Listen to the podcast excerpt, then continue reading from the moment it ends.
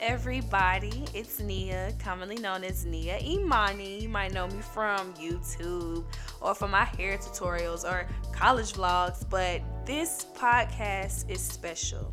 It has stemmed from people, men and women, asking me questions about how I've built my brand and who I, I admire. So, this podcast is going to be highlighting women, women of color who are in their industries and who are doing some cool ass shit.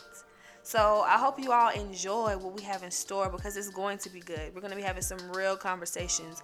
And we're not only going to be highlighting all the good shit that's happened in people's career, we're going to be talking about everything. So, I hope you all subscribe. I hope you all enjoy. I hope you all like what we're going to be talking about.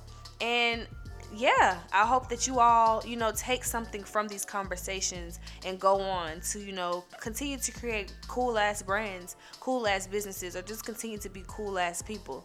So make sure you subscribe and tell a friend to come listen to Brand Like a Girl, the podcast. Thank you. And stay tuned for all of the great episodes that I have in store.